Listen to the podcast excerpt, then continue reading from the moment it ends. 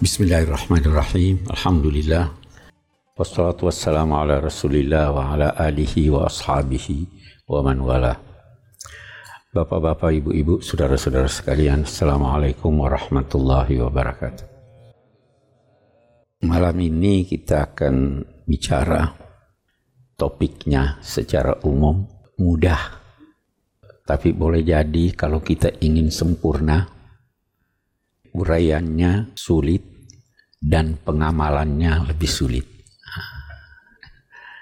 Eh, baik. Saya akan berbicara tentang perjalanan menuju Allah.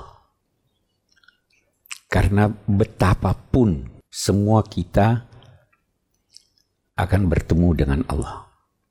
Wa anna ila rabbikal muntaha. Itu akhir. Orang berkata, perjalanan seorang muslim itu bertitik tolak dari Allah dan berakhir pada Allah. Allah pangkalan tempat bertolak dan Allah juga pelabuhan tempat bersauh. Oke. Pembicaraan menyangkut hal ini uh, bisa mencakup paling tidak tiga topik besar. Yang pertama, perjalanan Rasul Shallallahu Alaihi Wasallam pada Isra dan Mi'raj itu perjalanan menuju Allah. Yang kedua, eh, sangat populer dikemukakan bahwa sholat itu adalah mi'rajnya.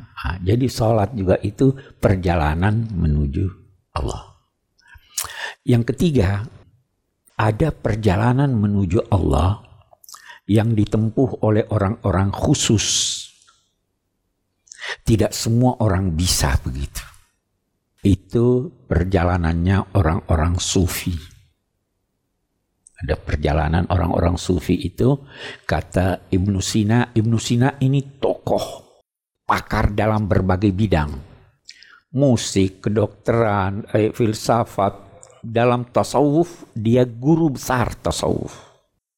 Tetapi dia tidak bertasawuf. Nah, jadi dia guru tapi tidak bertasawuf. Dia katakan begini. Kalau kita lihat yang ketiga yang kita akan singgung nanti. Ini tidak semua orang bisa. Ada bukunya namanya Al-Isyarat wa Tambihat. Dia bilang, tidak semua orang bisa. Allah hanya menganugerahkan kepada orang-orang khusus. Jangan sekali-kali menganggap remeh orang-orang ini. Jangan juga me melecehkannya. Jangan pernah memaki mereka karena Anda yang tidak tahu, mereka lebih tahu. Kalau guru saya Syekh Abdul Halim Mahmud itu berkata jalan ini jalannya aristokrat. Tidak semua orang bisa. Kita akan singgung itu bagaimana perjalanan mereka menuju Allah. Kita mau yang di tengah aja deh. Oke.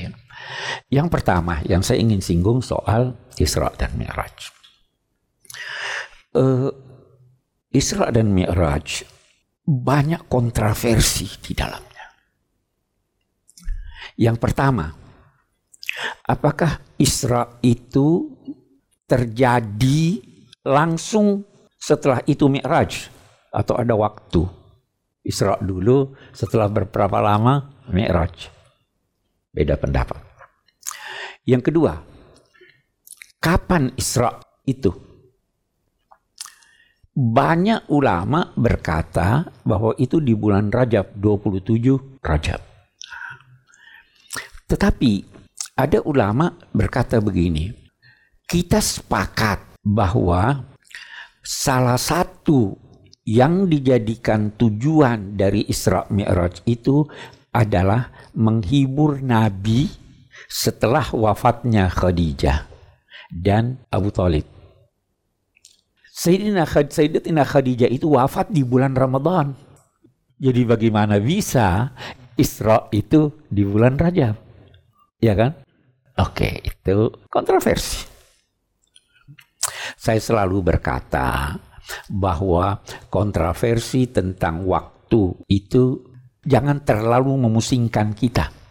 Sama halnya eh, sikap kita terhadap orang-orang Kristen yang berkata Natal itu di bulan Desember, ya kan? Kata kita, Nabi Muhammad itu memang di Rabiul Awal lahirnya. Beda-beda. Kita tidak peduli tentang itu. Yang penting kita peduli bahwa Isa alaihissalam itu pernah lahir. Bahwa Isra itu pernah terjadi. Kapan itu soal lain. Yang ketiga, yang juga kontroversi. Ini terlalu banyak riwayat tentang Isra dan Mi'raj. Ada yang tidak masuk akal. Tapi itu hadis. Misalnya, misalnya yang sangat populer itu orang sering katakan, misalnya itu cerita bahwa Nabi menguraikan pintu-pintu masjid ada sekian, ini sekian, ini sekian, itu ditolak oleh kritikus hadis. Kenapa? Karena pada masa Nabi bangunan itu tidak ada. Ya kan? Bangunannya tidak ada itu baru dibangun masjid kecil pada masa Sayyidina Umar. Baru dibangun masjid yang lumayan besar pada zaman Abdul Malik tahun 705, baru selesai pada tahun 754. Jadi bagaimana bisa Nabi ceritakan ada ini, ada ini. Terlalu banyak riwayat-riwayat yang berkaitan dengan sejarah yang ditoleransi oleh ulama biar aja biar aja karena ini mau percaya silahkan tidak percaya silahkan termasuk itu ada yang anu masa Nabi bolak balik 50 kali untuk sholat itu ya kan saya ini pun saya katakan jangan eh, merisaukan anda itu kalau anda tidak mau percaya tidak terganggu iman anda selama anda percaya Isra dan Mi'raj. Ya kan? Ada hal yang dalam konteks Isra Mi'raj ini yang harus kita garis bawahi. Yang pertama, dan ini ini persoalan eh, mendasar. Yang pertama, yang melakukan Isra itu Allah, bukan Nabi Muhammad. Ya kan? Nabi Muhammad diisrakan. Bukan beliau yang isra. Jadi jadi apa namanya biasa kita bahwa oh Isra Mi'raj Nabi Muhammad tidak. Subhanalladzi asra. Dan menariknya Allah menguraikan itu dengan terlebih dahulu menyatakan subhana. Maha suci Kata subhana itu antara lain digunakan untuk sesuatu yang menakjubkan. Jadi ini sesuatu yang mengherankan ini. Anda lihat eh, eh, pemandangan yang indah, subhanallah, ya kan? Sesuatu yang sangat indah dan mengherankan. Jadi didahului untuk mengisyaratkan bahwa ini sesuatu yang indah dan mengherankan. Baru asra mengisrakan Nah, digarisbawahi oleh ulama, jangan pernah mengukur kemampuan makhluk dengan kekuasaan Allah. Jangan pernah. Anda salah. Anda sudah salah kalau berkata ini tidak mungkin. Itu tidak mungkin dalam ukuran makhluk. Percaya itu. Terserah rinciannya nanti kita katakan mau percaya silahkan tidak percaya. Nah, itu sebabnya Pakar-pakar berkata, apa yang dinamai hukum-hukum alam itu sebenarnya hanya ikhtisar dari pukul rata statistik. Setiap saat kita ber, itu terjadi, kita katakan hukum alam berkata begini. Mari kita bertanya. Anda heran melihat air mencari tempat yang rendah? Heran tidak? Tidak. Kalau dia ke atas, heran. Nah, kita lihat dalam konteks. Tidak ada yang terjadi kecuali atas izin Allah. Ya kan? Apa yang dinamai sebab tidak ketahuan. Yang diketahui menyangkut sebab itu hanya bahwa dia terjadi sebelum terjadinya musabab. Begitu kan? Saya lempar ini, ini pecah. Pecahnya karena saya lempar. Tetapi tidak semua yang terjadi sebelum sesuatu itu penyebabnya. Imam Ghazali beri contoh. Itu matahari terbit. Sebelum matahari terbit ayam berkokok. Apa ayam yang menjadikan matahari terbit? Jangan berkata demikian. Eh, suara yang terdengar dari dentuman meriam atau kilat sebelum adanya cahaya yang mana lebih dulu? Hah? Dentuman lebih dulu atau cahaya lebih dulu? Hakikatnya cahaya lebih dulu. Nah, tapi kenyataannya tidak selalu begitu.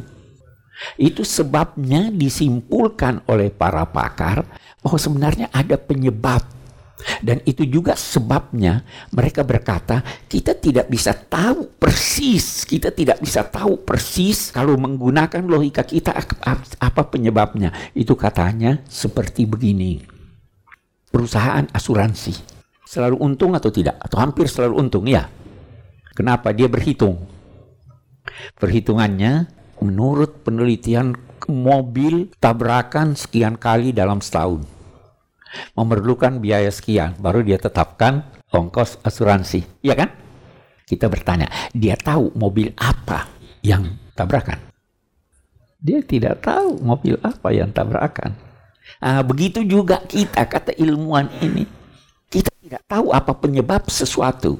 Sehingga agamawan dan ilmuwan pada akhirnya berkata, ada penyebab dari segala sebab. Penyebab dari segala sebab itu adalah Allah.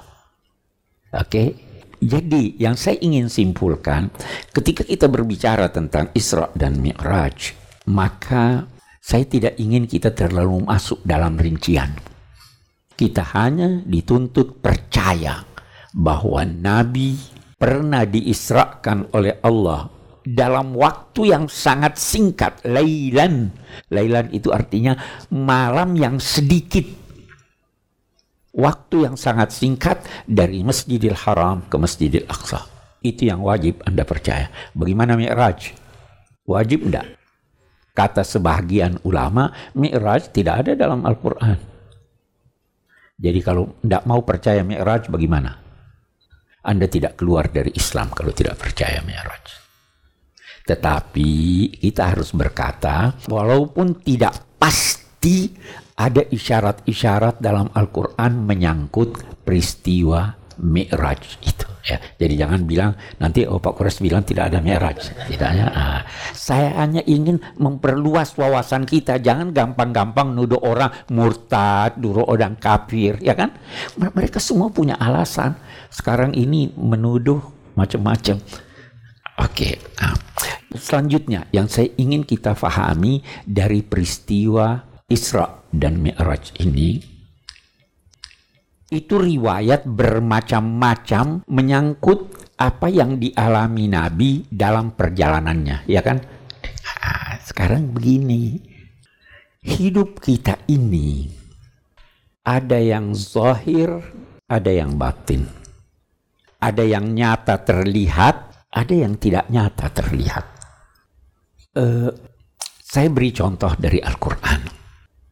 Innalladzina ya'kuluna amwalal yatama zulman innama ya'kuluna fi butunihim nara wa sayaslawna sa'ira. Orang-orang yang memakan harta anak yatim tidak lain kecuali ya'kulun. Sekarang mereka memakan api di dalam perutnya dan nanti akan masuk ke neraka. Nanti masuk di neraka itu kapan? Hari kemudian. Sekarang sudah makan api atau tidak? Belum. Sudah menurut Al-Quran. Hanya Anda tidak lihat. Itu banyak sekali. Ada seorang di surat Al-Hujurat.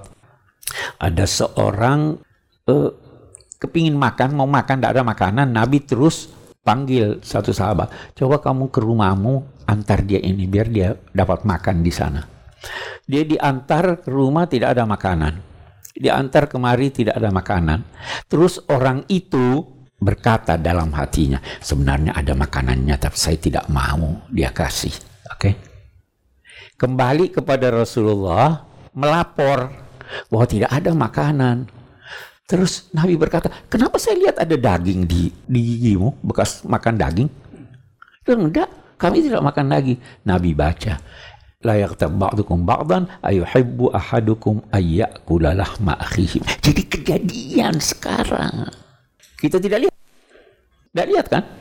Setiap pekerjaan ada hakikatnya. Itu nanti kalau kita bahas di tasawuf, ada hakikat, ada syariat, ada ma'rifat. Ya kan? Nah, ini jalan yang sulit ini. Sayyidah Aisyah pernah minta izin dari Nabi. Wahai Nabi saya mau pergi menonton nih ada keramaian. Dia bilang boleh pergi menonton, tapi jangan ngomong.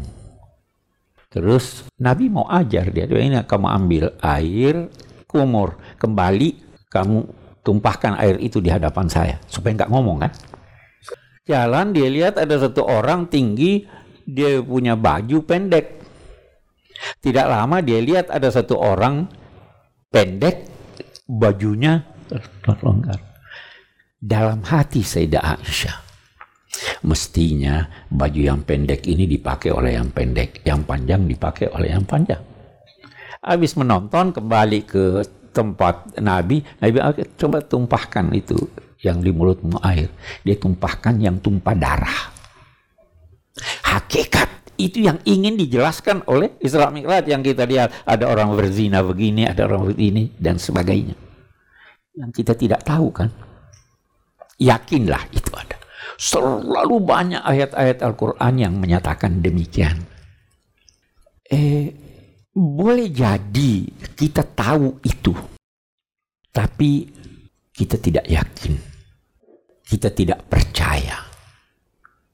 Nah, di sini kita baca dia katakan subhanalladzi asra bi 'abdihi lailan minal masjidil haram ila masjidil aqsa alladzi barakna haulahu linuriyahu min ayatina agar kami menunjukkan kepadanya tanda-tanda kebesaran kami. Ah, di, di tempat lain Allah ada berfirman eh, wa kadzalika nuri Ibrahim liyakuna minal muqinin supaya dia termasuk orang yang yakin. Yakin itu ada tiga tingkatnya percaya itu masih mungkin Anda ragu. Terbuka kemungkinan untuk adanya keraguan kalau masih percaya. Nabi Ibrahim pada mulanya ragu. Rabbi arini kaifa tuhyil mauta. Ya Allah, tunjukkan kepadaku bagaimana engkau menghidupkan yang mati. Apa kata Allah? Awalam tu'min? Apa kamu belum percaya? Apa jawab Nabi Ibrahim? Saya sih sudah percaya, tapi ini belum mantap nih. Ah, dia kuna minal mukinin supaya dia termasuk orang yang yakin. Jangan cuma percaya. Ah, yakin itu tiga macam tingkatnya. Ada ilmu yakin, ada ainul yakin, ada hakul yakin. Saya tanya, tahu ada kota namanya Washington? Pernah ke sana? Belum. Yakin ada? Belum pernah ke sana kok yakin. Itu ilmu yakin. Ya kan? Oke. Ada satu orang lagi saya tanya. Eh, yakin? Yakin. Kenapa yakin? Dia bilang saya pernah mampir di airportnya. Dia udah pernah lihat atau tidak ini? Ainul yakin. Yang satu lagi ditanya, yakin? Yakin. Kenapa? Saya pernah tinggal di sana. Ah, hakul yakin. Ini Nabi diisrakan, ditunjukkan ini begini, kalau orang sedekah ini begini, kalau ini supaya dia hakul yakin. Ketika dia menyampaikan pada Anda, kepada kita, penyampaiannya itu bukan teori. Penyampaiannya itu atas dasar penglihatan yang jelas. Ya kan? Nah, itu deh. Jadi kalau sudah ada sekali lagi saya kata, kalau sudah ada hadis yang sahih, apalagi yang mutawatir dan itu benar-benar bersumber nabi-nabi, paling tidak percayalah. Jangan berkata ini tidak masuk di akal, ini tidak masuk di akal. Saya kira itu sisi pertama dari perjalanan menuju Allah.